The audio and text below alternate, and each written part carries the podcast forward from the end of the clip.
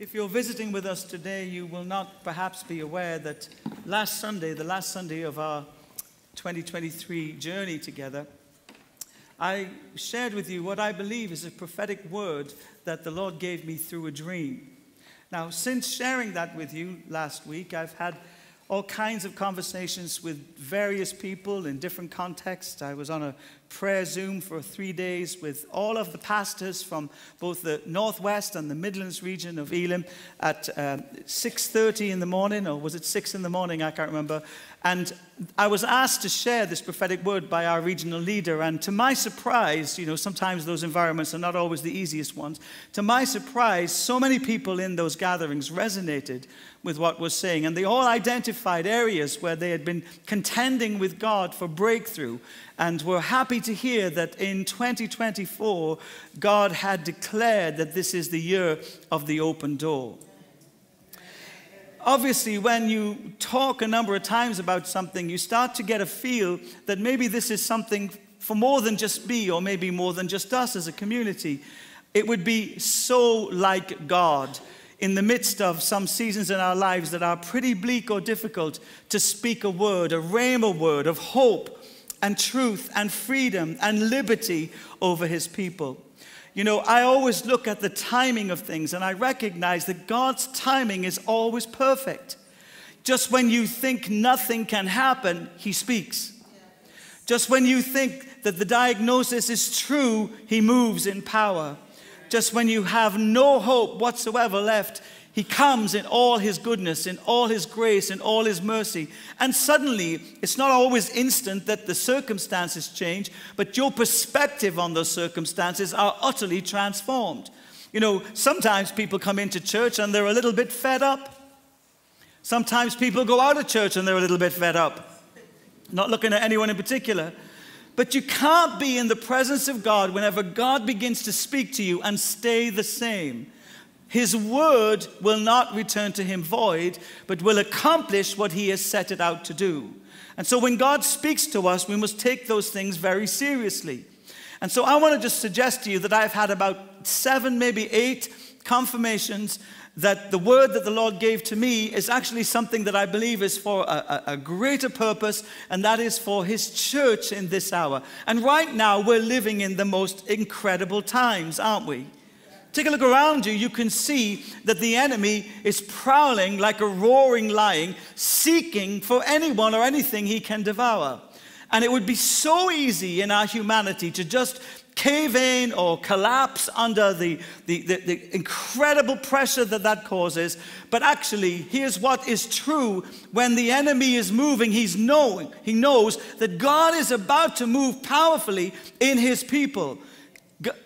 Satan does not waste his resources. He has a limited capacity. And when you look around you and you see what he can do with his resources, we need to remind ourselves there's no recession in heaven. God is able to do immeasurably more than all we could ask or imagine. But do not be distracted by that which brings destruction, which is a heart that's been led down a path of disappointment and disillusionment, but be reappointed in your heart, redefining a future for yourself by faith in confidence that God, who started this work in you, will carry it on until it's completed. And the Bible tells us repeatedly that the best days of the church are not the early days, the best days of the church are the end times. God is going to do something glorious in the end times. So, this little vision, dream, whatever it was that God gave me, I'm going to say it to you quickly and we're going to move into some other things.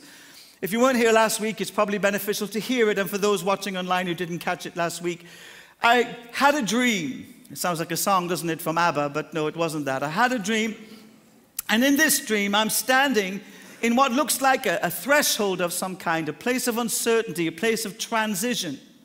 And it felt very insecure in the dream. And so, my natural response, if something's insecure under my feet, is to hunker down, is to get down. And I heard the voice of the Lord speak to me in this dream, and He said, Stand upright. And straight away, I found myself standing to my feet, not with any confidence in myself, but because he had spoken, because he had instructed, because he had commanded me to stand. I stood. And I'm standing with an awareness of my inadequacy, but I'm also standing with an awareness of his authority. And when He speaks, we should do what He tells us to do. Amen? So I stood up, thinking that would be the end of it. And then He said, Walk forward in the dream. And I didn't want to do that. I didn't even want to stand. But as I stepped out of what was a very transitional and, and um, uncomfortable place, I stepped into something that was worse. It felt like there was nothing to stand on. It was like a vacant area of space. And I was reminded of this truth that we do not walk by what we feel. When Peter got out of the boat to walk on water, you do know it wasn't water he was walking on. He was walking on the invitation of Jesus, who said, Come to me, Peter. So we don't walk on the temporal or even the earthly, we walk on the eternal, which is the voice of God. And when He speaks and you move, you are standing in the most secure place you will ever find on the planet Earth because His word is a firm foundation. It will hold you and keep you no matter what happens around you. And as these things were happening, I'm walking towards what I can see in the distance is this tiny little speck of light. And as I saw it, I was curious because I'm a nosy beggar. I thought, I wonder what that is. And I realized that the instruction to walk was to take me right up to the precipice of where this light was shining. It seemed like far, far away. But as I walked in obedience towards this light, I realized it wasn't a light at all, it was an open door. And the door was swung wide, and I could see beyond the threshold of what was a dark area I was in this glorious radiance, this wonderful light. As I woke, the Lord gave me a scripture, and it was this scripture here Revelation 3, verse 8. I know your deeds. See, I have placed before you an open door that no one can shut. I don't think you heard that. An open door that no one can shut. I know that you have little strength. Gosh, isn't that the truth? little strength, yet you have kept my word and have not denied my name. And as I read that scripture, I found it on my phone. I read it just to be sure I was hearing correctly. The Lord said to me, Simon, I'm declaring this year, 2024, will be the year of the open door. Amen, amen and amen and amen. And, and, and, church, let me just tell you some things that are important because I think that when the Lord speaks, there are two questions we need to ask. What does this mean? And that's not a question I can answer for you, that's a question that He will answer for you. If you take the time to pray and to seek Him and say, God, what does this mean? And you know, if I had a pound for every time people presumed they knew what God meant, I'd be a very wealthy man. I've been in so many contexts where people think they know what God is doing, and the, the problem is we are presumptive. We even work out of familiarity. We think we've seen this before, we've heard this before. Do not do any of those things. Stay curious and say, God, what does this mean? What does this mean? What does the year of the open door mean for me? What does it mean for my family? What does it mean for my context? And the second question, once you've got the answer to that question, is what must I now do? Because there's no point in hearing from God if it doesn't turn up in your life in some practical outworking. So this morning I want to talk to you, if I can, because we're grappling with some of these things. I know that for some of us in this room, do you mind if I take my coat off? Yeah, well, it's tough. I'm taking it off anyway. we're grappling with things like this. Let me tell you why. In Ephesians chapter 2, it tells us that the church, that's the roots, the beginning of what we have become, was founded on the teaching of the apostles and the prophets. Now, when you go back to thinking about how the New Testament church worked in the book of Acts, you will see, if you're honest, and I think honesty is good, it feels, looks like, sounds quite different than church as we know it now. In the New Testament, the church founded on the works of the apostles and the prophets had many, many miraculous experiences. Miracles happened all the time. It was part of the culture of what the apostolic and the prophetic ministries created. Take a look around you now. You see that when we have a miracle, which we are seeing some signs of God moving more and more towards healing the sick, that's a wonderful thing, and we don't take that for granted. It's a rare thing. and we pause to celebrate it. But if you were in the New Testament church, every week somebody was healed. Every week somebody was set free. Every week somebody had an encounter with God that radically transformed their life. Every week somebody had a word from heaven that was so powerful it changed everything about their lives. The New Testament church started its adventure on the foundation stones of the apostolic ministry of the disciples and the prophetic gifts that God gave to the body of Christ. Today, most churches are led by pastor teachers. And our greatest goal is not the kingdom of God. Our greatest goal is that we have a good, theologically sound, robust sermon. In spite of the fact that we've heard millions of them, that's our expectation. And we come to church because we want to hear the word. We don't have a great expectation that people will get saved in our meetings. Hello? In fact, we probably don't even ask God to do that. Such has been the conditioning of the culture that we're in. We have no sense that that may or may not happen. And yet, in the New Testament, the, church, the early church, was full of people who had come to faith, people who were discovering Jesus and his truth for the first time. When we come and gather as a community now, we're thinking about ourselves. I just need a word from God. I want God to speak to me. I want God to minister to me. I need this, I need that, I need the other. When the New Testament church gathered, it was all about the city. We are here with this purpose in mind. We're here to change the world for Jesus. Such is the power that changed and transformed us. We know it has a capacity to transform everything around us. And if you go back to Acts chapter 2, where the Holy Spirit initiated the birth of the church through the apostolic and the prophetic, because Peter was prophesying as well as being apostolic, you notice that 3,000 men, not counting women and children, came to faith in the city of Jerusalem that day. The church was birthed with a mandate attached to her existence, and that was to release life into every context. But the reason that that happened like that is underneath all of the, the, the, attributes and the community and the feeding of those in need was this apostolic endeavor, this, this thrusting out into the world where anything was possible. And the disciples didn't believe that all they could expect from their gathering was to go home at the time when their dinner would be ready. They so wanted to be together. This is what it says in Acts 2:43. They ate together in each other's homes with glad and sincere hearts, and many were added to their number on a daily basis. They couldn't keep up with what God was doing. Why? Because when the apostolic and the prophetic work hand in hand, it creates life. And it's not a human energy or resource, it's the power of the Spirit working in and through God's people.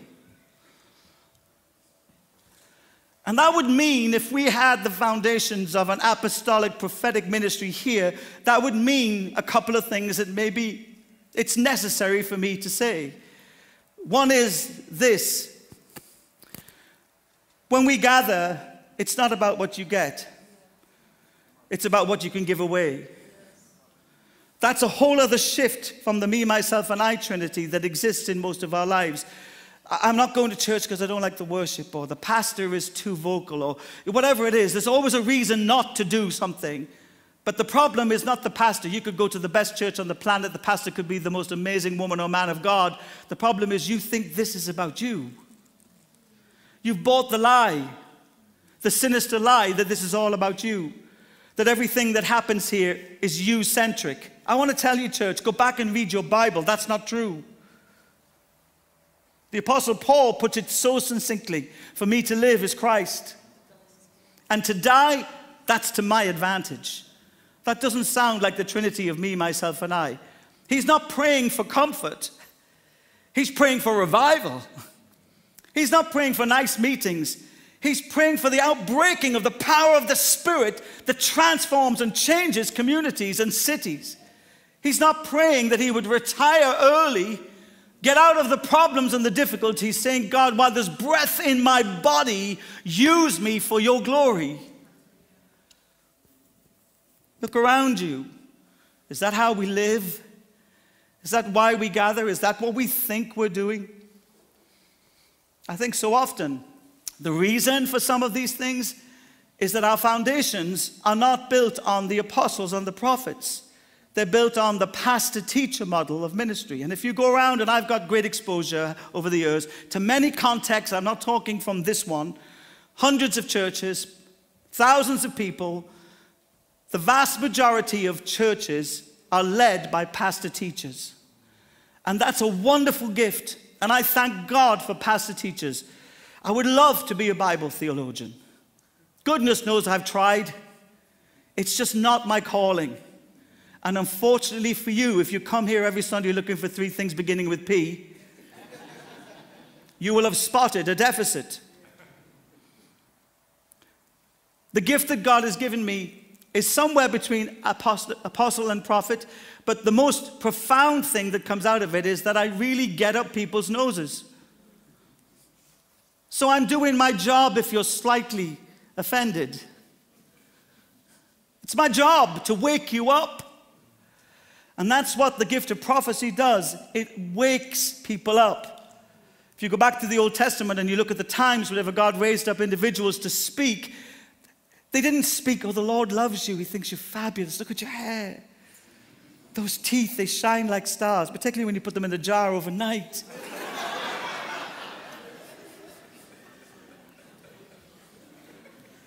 The prophetic gift disrupts. It cuts across what we're familiar with and invites us to inquiry. What does this mean? And now, what must I do?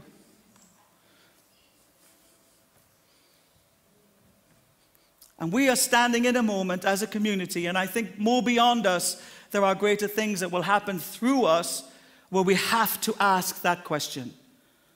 Is this God speaking to us? Or do I just dismiss it because my paradigm says it makes me feel slightly uncomfortable that I have to engage with something beyond myself? Or do I pause and say, God, is this you? Are you speaking to us? Now, I want to tell you something. It's no surprise to you. I'm highly selfish. And 99.999% of the time, I'm not thinking about you. Just like you, 99.99% of the I'm not thinking about me. Because we have become slightly self absorbed with self. Talk to me, I'm telling you the truth. So if God speaks to me, why would He speak to me? Why would He show me something? The only possible reason for that is that I am given by His grace charge over this assembly. I stand as a gatekeeper, as a watchman over this assembly, and He has spoken to me about what's available to you. It would be remiss of me not to tell you. It would be foolish of me to think that that word hasn't got some landing place in your heart and in your life because some of you have been stuck in 1974 forever. Some of you have not got over the pandemic. You're still living looking over your shoulder. Am I wrong? I'm right. I'm right twice a year. This is the second time. Well, actually, it's the first time because the year hasn't happened yet. In December of this year, I will be right once more. I will tell you if you're here.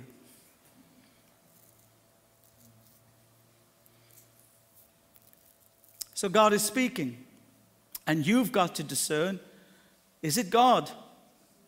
You've got to prayerfully discern is that you, Lord? Could it be what does this mean for me? And what must I do with what you're saying? And I encourage you to take it seriously because in the space of a week, I have seen some of the capacity that this particular phrase has to release some people who have been stuck for a long time in a particular place. You see, what we do with what God says is hugely important. So let's look at some of the things in this particular sentence from the scriptures that I think I can identify with. The first one is this I know your deeds. Now, I want to remind you that that's not God looking with judgment upon his people. Sometimes when we think God speaks to us in that manner, we think He's exposing our sinfulness and our weakness. But as you look through the sentence, you realize that that's not His motive. He's simply saying, I see you. I see you. I see you at church on a Sunday, wanting more of God. I see you when you're praying at the kitchen sink. I hear your heart. I notice it. I'm drawn towards you. I see you when you choose to fast and pray because you need something more than you currently have. I see you when you look at your family and they're not everything you would hope or desire that they would be. I see you when you feel isolated and alone and in need and you don't think you have a friend that sticks closer than a brother. I see you. I see you. I see you. I see you where you are. I see you for who you are and I'm drawn towards you. I love you. I delight in you. My favor rests upon you. I see you in your brokenness. I see you in your shame. I see you in the pain and discomfort of a life that's been trashed by somebody else. I see you. I see you. You are not beyond my gaze. I can look and see throughout the whole span of the earth. And I know your name, your address, your age, your desires, your hopes, your dreams, your disappointments, and your delights. I know you. I see you. I can see through the facades that you put up when you pretend on a Sunday how wonderful everything is, and you go home at the end of the service and think, My God, what will you do that will change the way I feel about this, that, or the other? I see you when hope has gripped your soul to the point where you don't know what to say or how to respond or even how to pray. I see you when your praise is empty and there's no love or affection that's attached to it. And I see you whenever you persistently keep doing what you know is right to do, and nobody knows how much it costs you or what reward awaits you. I see you. I know your deeds. I know who you are. I know what you want. I know where you go. I know what you do. It's not a condemnation scripture, it's an invitation scripture to understand that you are not beyond the gaze of the one who created you. His eye is on the sparrow. I see you. I see you when you're overlooked for that job. I see you when they think her, because she's better looking than you, gets the position. I see you. And I see the way you love me. In spite of everything that's happened to you, I notice these things. I am the God who sees beyond the surface.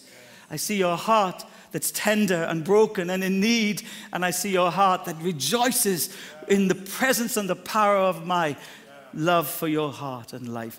God sees you. I know your deeds. We start from a place of intimacy, and then we understand the invitation attached to it. It says, For I know your deeds, and see, in other words, look up from yourself for a moment, step away from some of the things that are natural, and use your heavenly given perception, which is discernment, by the way, to see what I have placed before you. And I want to say to you, church, that if there's one thing you do this year for yourself, get over your past. Your past has shaped and misshaped your sense of what God has for you. And it's very hard to be hopeful for a future when you've got a life that's riddled with destruction in the past. It's very hard to believe God's going to do great things when you're consciously aware of your own weakness and despise some things in your heart. It's very hard to step beyond disappointment to the new appointment, which is life and life in all its fullness. It's very hard, and you need to train yourself to do it. And do you know how you do that? Can I give you a secret? Stop looking at what the devil's doing. Fix your eyes on Jesus. Look for God. Yeah, your marriage is in trouble. Where's Jesus in it? Your workplace is chaotic. Where's Jesus in it? Your finances are trashed. Where's God in it? I prayed for two ladies at the end of the service. They're working in the national health. God bless those people. They're still working. God bless those people. How do they survive? And she said to me, one of the ladies, she manages a team, she said, I'm just so overwhelmed by everything. I want to quit. I said, That's exactly what the devil wants you to do.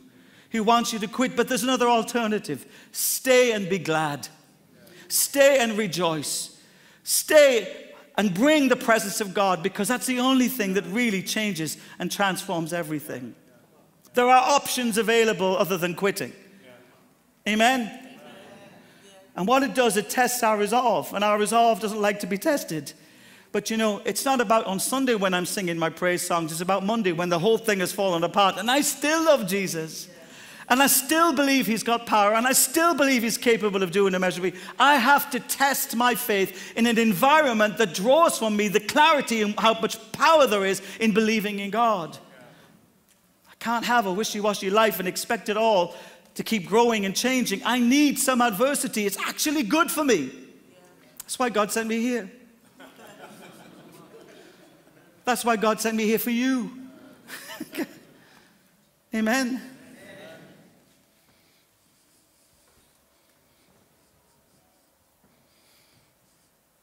Is it or isn't it God who says, I've opened a door for you in 2024? Don't you owe it to yourself to ask Him some questions? Isn't it time to break out or break in to something fresh and something new? Aren't you tired of the same old, same old and long for a greater adventure? Has your heart given up in the hope that is steadfast and sure? Have you assigned to yourself this small life without realizing that the kingdom of God is expansive and glorious? Do you not realize that the boundaries have fallen for you now in pleasant places? And you can go to the north, the south, the east, and the west and have a much bigger experience of God. And before we all start believing the Bentleys will arrive on the drive, and that house in Barnt Green that we all wanted is coming. I'm telling you, those things are not what this is talking about. It's talking about such a vibrant, explosive, powerful relationship with God. It wouldn't matter whether you had millions or you had nothing, you are content in Him. This is about revival. This is about God inviting us to an expansive place of relationship with Him. It's not about a job opportunity. I'm sure they will start to happen, but it's not about a job. It's about this it's about your life. It's about your calling. It's about your relationship with God. And if you ever doubt what God's will is for your life, let me tell you what it is that one day, by the power of His Spirit, through the invitations God gives you, you will love Him like He loves you with all of your heart, with all of your mind, with all of your strength. And look what it says here I've opened a door for you that no man can shut. Aren't you tired of living under the circumstances of other people's decisions? If God opens a door, I don't know about you, church. That's up to you. You've got to work it out for yourself. I'm walking through it in 2024. I've been praying for breakthrough, fasting, asking God to do something fresh and new in my life, and He's speaking to me. I'm not going to hang back, I'm going to walk forward. And what I notice about these things, whenever prophetic words come, because the church is so often pasteurized and taught, and that's great, we have a tendency to be very cautious about prophecy. We're suspicious of any prophetic word. See, what's remarkable about that is if you're not listening to God, who are you listening to? and if God is not speaking to you, who are you following? God speaks all the time. My sheep will hear my voice. He tells us that He wants to communicate with us. And I have to discern is this Him? Because I've got other things that work in my life. And if it's not Him, I dismiss it. And if it is Him, or I have the inkling that it might be Him, I take some time to spend it with Him. I don't leave it to someone at the front or someone sitting next to me because anyone can be cynical. Anyone can be cynical. You walk outside this door and there's an epidemic of cynicism. It takes courage to have faith. It takes courage to believe that God is speaking. See, the remarkable thing about Christianity, above all other religions, is not that we talk to God in prayer. What's remarkable about Christianity is that God talks to us. And his voice is like the sound of many rushing waters. It brings healing and restoration. And he has said, and I'm confident enough for my own life, I pray you'll get to the same place, that I have opened a door that no one can shut. Can anyone say amen to that? And then I bear witness with this next sentence, but you have little strength.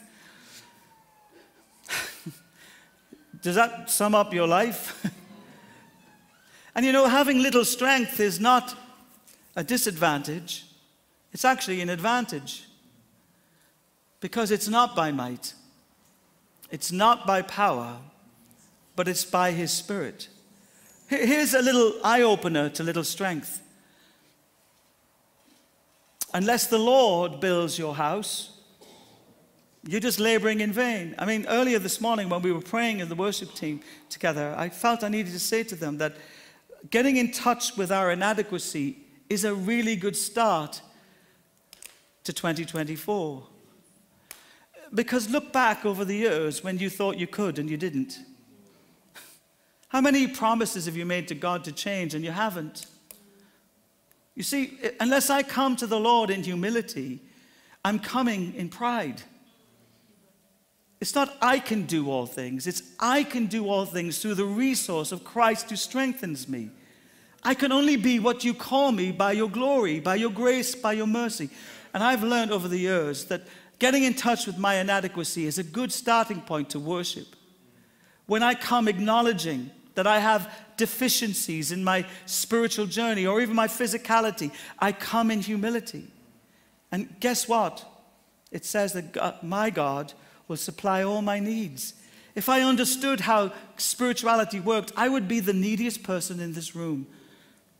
And guess what? I think I might be. Your inadequacies are opportunities for His glory.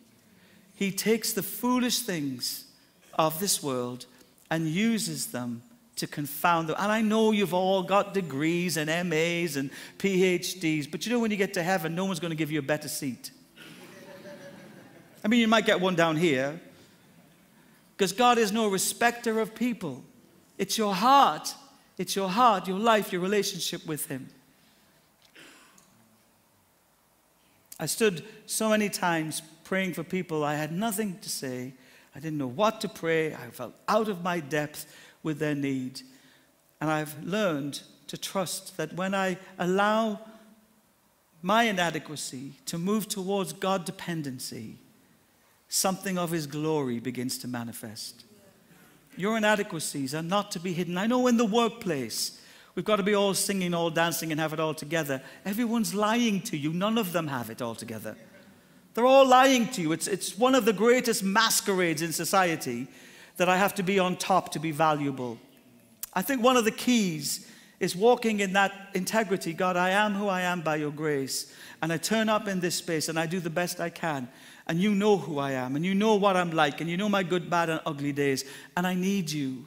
I need you. You know what you do for your marriage in 2024? Tell him you need him.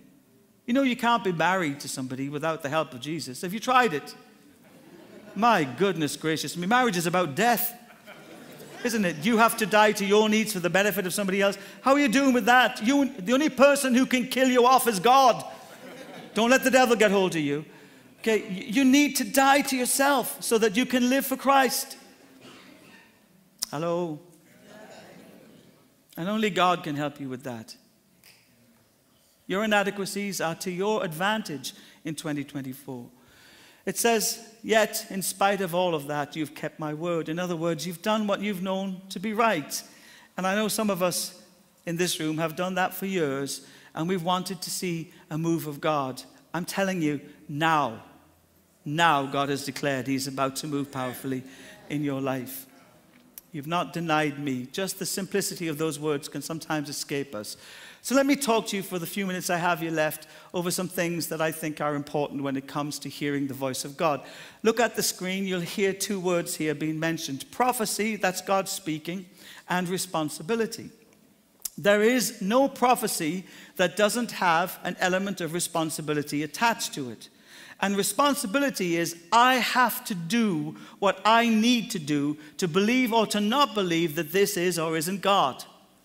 I have to discern whether this is the voice of God. I have to pray and seek God about what I believe someone says God is saying.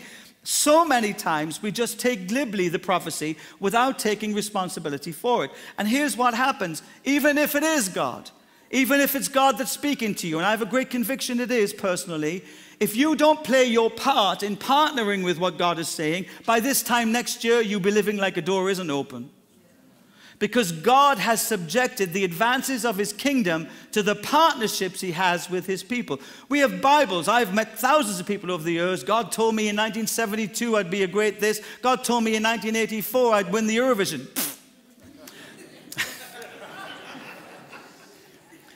Listen to me. Unless you work with what you've been given to work with, it's just a word and it will sit in your Bible. God's promises are yes. The process and the responsibility is to get to a place where I can say amen. I'm working on my amens. Amen? I'm working on them. I'm working with what God says. So, how do we do that? When God speaks something like this, how do I take responsibility myself for discerning it's God's will and working towards some kind of partnership with it? Well, there are three things that I think we can do that will help us. The first one is this Does this word contradict God's word? Now, if you hear a prophecy from anybody, your first place you should go is to the Bible. What does the Bible say about this matter? Well, I think we've pretty much done that to death because in Revelation 3:8 it says, "I have opened a door for you." We've just read the scripture. In fact, as you go through the scriptures, I think it's about 60 or 70 times, there are utterances from the Lord about doors that are opening up, and, and a door reflects a new season or a new opportunity or a place of transition. Um, Alongside all of this, and we'll probably look at this next week if you're still here, is that at the end of September, I think around September the 15th, in the Jewish calendar, which is different than our own, they moved into a new year. And that year has been declared in Jewish culture and according to the, the numerology of it, a year of an open door. So I am hearing all around me nuances and words that are confirming what I believe God has given me. And you have to do that journey for yourself. You have to discern does it fit with God's character, His nature, His word? And is there confirmation? Look at the second point. Is there confirmation? Are there people who are coming and saying things? I've been in, involved in ministry for a long time now. And I've heard all manner of stupid things that people declare to be God. I remember praying with one lady, she just got married and she was uncomfortable in her marriage vows and her experience as a wife, and she was asking the Lord for a word. And she went to the fridge and she saw lying in the fridge a chocolate bar, and on the outside of it said, Break away. And so she came to me to tell me that the Lord had spoken to her. And she needed to break away from her husband. I was just so grateful. I was so grateful it wasn't a Mars bar or a Milky Way. and I said to her, You know, if that's what you think God is saying to you, don't you think maybe you need to go to his word and see what his word has to say to you? Or I'm just, I'm just, I'm going with what God is saying to me. So I just want to tell you, I wouldn't leave a marriage over a chocolate bar. you know, th- those are big commitments, and you made them before God, and just wait and think and pray and get some counsel. And, you know, uh, oh, Pastor, it's done, it's done.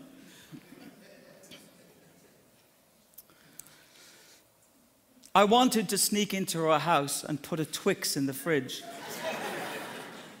with a little note that two are better than one. but I wasn't naughty enough or courageous enough to do that. But I've heard the most ridiculous things. If God speaks, and it is God that's speaking, He will back it up in His word and He will bring confirmation to you from an external party. And, and that's not people walking up to you in the street, although that does sometimes happen. God says, I feel God is telling me blah, blah, blah. That can happen. But sometimes it's just you hear a sermon or a song, or you're in a context that perhaps isn't necessarily a, a Christian. I remember one time we were in Glasgow I was coming back from a renewal meeting. God was moving powerfully in those days in our lives. And um, I was contemplating whether or not we should move the church into a larger building.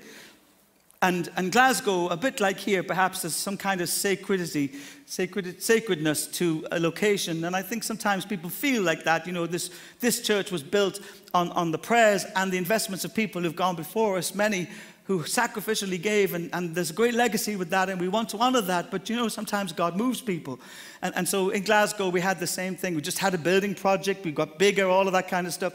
And, and the building wasn't big enough for what God wants to do. And we have the same problem right now. We have the same problem, right? Don't look around. There's two services here, and both of them are filling up. And on New Year's Eve, we must have had about 600 people in this building. There was that amount of people. I, am sure it was illegal. Thank God there was no police person here.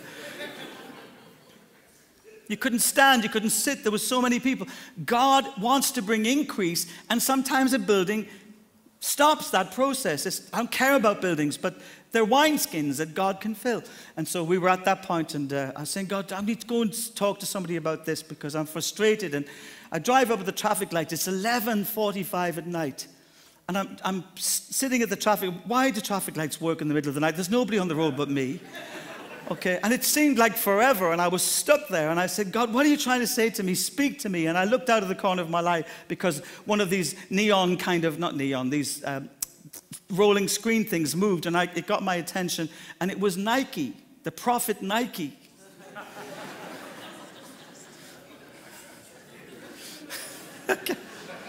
Did you know there was a prophet called Nike? And, and it just said, just do it. Just do it the lengths God has to go to to speak to us. It's phenomenal. Just do it. And so we just did it. And um, that, we laugh at that, but that wouldn't have been anything to me had I not had a sense or, or, or, or a conviction from the word that God was already speaking to me. Those things, they become um, helpful to us because they confirm what we already know to be true. Never make a decision without confirmation.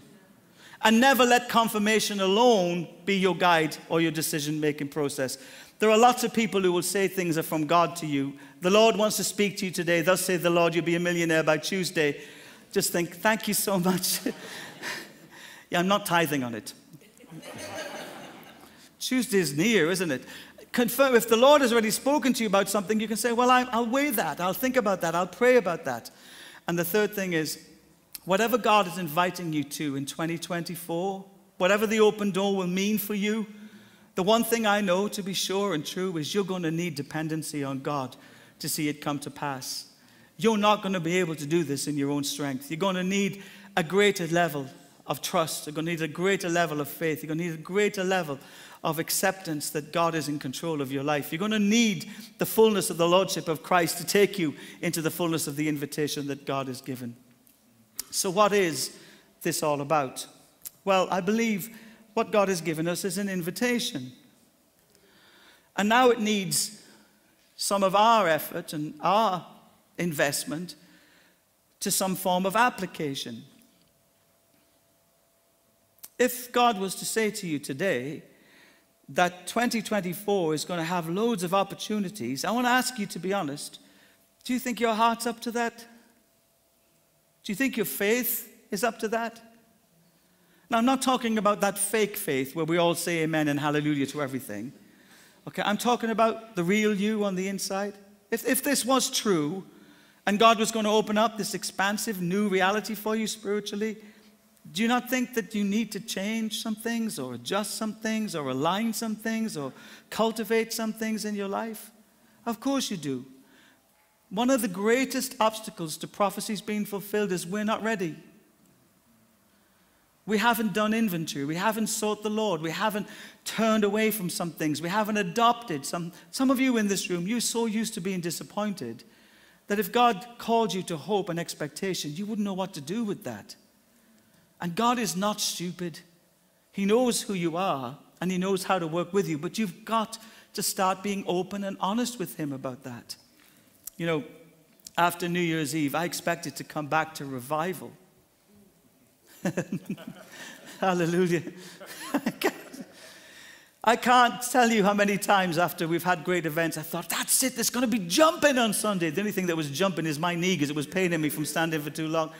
Because we don't walk by sight. And one of the things we have to learn as we step towards 2024 is that we will never perceive it with natural ability. We need supernatural capacity. We need God to speak. We need God to show us something. We need God to reveal something to us. And so here's how that works revelation is necessary. I am convinced this is God. It's up to you to get convinced or not that it is or isn't God. But what revelation does is it brings elevation. And what does elevation mean? The Bible says that when we see him, we can become like him. We behold him and we have a revelation of him, and then we have the ability, by the power of his spirit, to move and to operate in that which he invites us to. And elevation is always the work of the Holy Spirit. When you see him, when you behold him, you're invited to a new posture. You're invited to a new perspective. What is that perspective? We, you and I, are seated with Christ in heavenly places, above all thrones, above all dominions, above all powers. We are co heirs with Jesus Christ. If I'm living down here, I'll never see the world from up there. If I'm conscious about the earthly realities and don't have a spiritual clarity, I will be living in the lesser reality than the one I'm called to, which is to sit with Christ in his accomplished and completed work with a perspective on this world that is full of hope and full of life and full of faith. And you won't have faith if you're under your circumstances. You need to rise up from those things. Come out from under those things. They have held you back and held you down. You have been seated with Christ in heavenly places. So, what does that look like practically? That means I read the Word of God and what it tells me, I believe. When I pray my prayers, I'm not praying out of disappointment. I'm praying out of my appointment, which is to be filled with the Holy Spirit and to transform the world in which God has placed me. I am the head and not the tail. I am first and I am not last. I have to switch up some things and believe what God says. Whose report will you believe? And it's important. And as that happens, as God shows me whether this is or isn't true, He will lift me out and up into a perspective where I start to see a different reality. A friend of mine, she's a well renowned worship leader, all over the world has had amazing success in her, in her ministry. She was at Bible college with me. Her name is Catherine. And uh, little wee Irish girl came from Northern Ireland from a Presbyterian background. And at the time in worship, it was the big anthems of Hillsongs. Shout to the Lord. And Catherine just didn't have that big voice. She didn't have that, the, the lung capacity. I mean, she was only four foot three. There wasn't enough space to have those lungs. But she had such an anointing when she sang. And so, what happens at Bible college is they try to explore with you the callings on your life. And she was invited to lead worship. And every single time she led worship, she would say it just was disastrous. The paradigm of worship at that time was, you know, big, big anthems of, of, of power and glory and authority. And yet, when she sang her own songs, there was a tenderness and an authenticity and a transparency that really was quite profound and it would move you deeply. It wasn't rah rah Christianity, it was, ooh, God, you're speaking to my heart. I remember sitting with her one day. Just, we had to keep the doors open in Bible college. I don't know what they think is going to happen when you say hello to somebody. But But she was sitting on the end of a bed, and I walked past, and the Holy Spirit spoke to me. He said, Go and encourage her. Because, you know, I was so blessed by her ministry, and it wasn't the ministry everybody wanted her to have, or even she wanted herself. And I just said, Catherine, you know, whenever you stand at the piano, sit at the piano, and you just begin to play, I want to tell you, there's nothing here in this environment that moves my soul the way. Oh no, she said, it's, it can't be right. Look, look at the evidence. When I lead worship, people are clocked off. Well, I look like that every Sunday when people listen to me preaching. We don't walk by sight, we walk by faith. And, and I said, no, no, no, that's, don't look at their faces. In fact, there's a wonderful scripture that says, don't look at their faces. So when I'm shutting my eyes, I'm doing just that. Don't look into the faces. I'm looking, okay. um, and I said, no. And she said, look, it's just like, I said, do me a favor, pull that chair out from under your desk. And she pulled the chair out. I said, from where you're sitting on the edge of your bed, what can you see? And she talked about, I can see the chair, I can see the desk. Da, da, da. I said, now I want you to kneel on the chair. Just kneel on the chair. And because she was short, that gave her a little bit of stature. I said, what do you see? Well, I can see that that book I lost is over there in the corner. And I can see that this has happened. I said, now stand up on the chair. Stand up on the chair, Catherine. And she stood up on the chair. I said, what do you see? I can see everything. I can see everything in the room. You see, if you're on the edge of your bed and all you can see is down here, if you're hanging out with turkeys, you're going to have a rough Christmas. But He has called you to rise up with wings of eagles. He has called you to an elevated place. That's not arrogance, that's a position that's been given to you through the grace and the mercy and the kindness of God. He has called you from low life living to high dominion over all things. You're seated with Christ in heavenly places. Why are you talking like you're an orphan when you're a son of the Most High God? Why are you living in poverty whenever God has called you to his glory? Whose report will you believe? Get up, get up, get up out of that grave in 2024 year and realize there's a resurrection power. I almost went off the edge there. The resurrection power, that'd be funny, wouldn't it? Not for me. You need elevation. And here's what happens when revelation gives you elevation and you see things differently you have acceleration. You move quickly towards that which God has for you. Thanks for coming. Let's stand together, shall we please?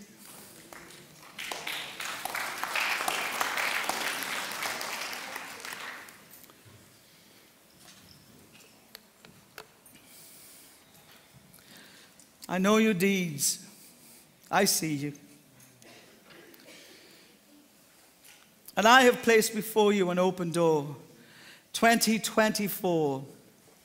Please take some time to pray, to seek, and to ask if this is true. But I'm declaring it with some confidence because I've journeyed with it for a little while and seen some evidence around it. 2024 is the year of the open door. And no one will shut it. Amen. I know that your strength is limited. You have, in many ways, out of your faithfulness, become weary. But do not grow weary in doing good, for in the right time, Christ will elevate you.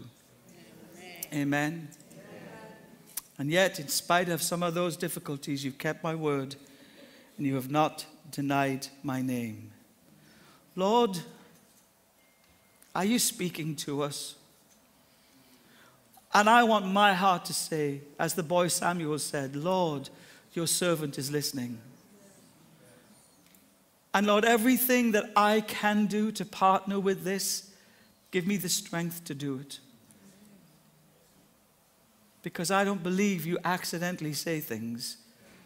I believe you're highly intelligent and intentional about timing and everything concerning your will and your purpose.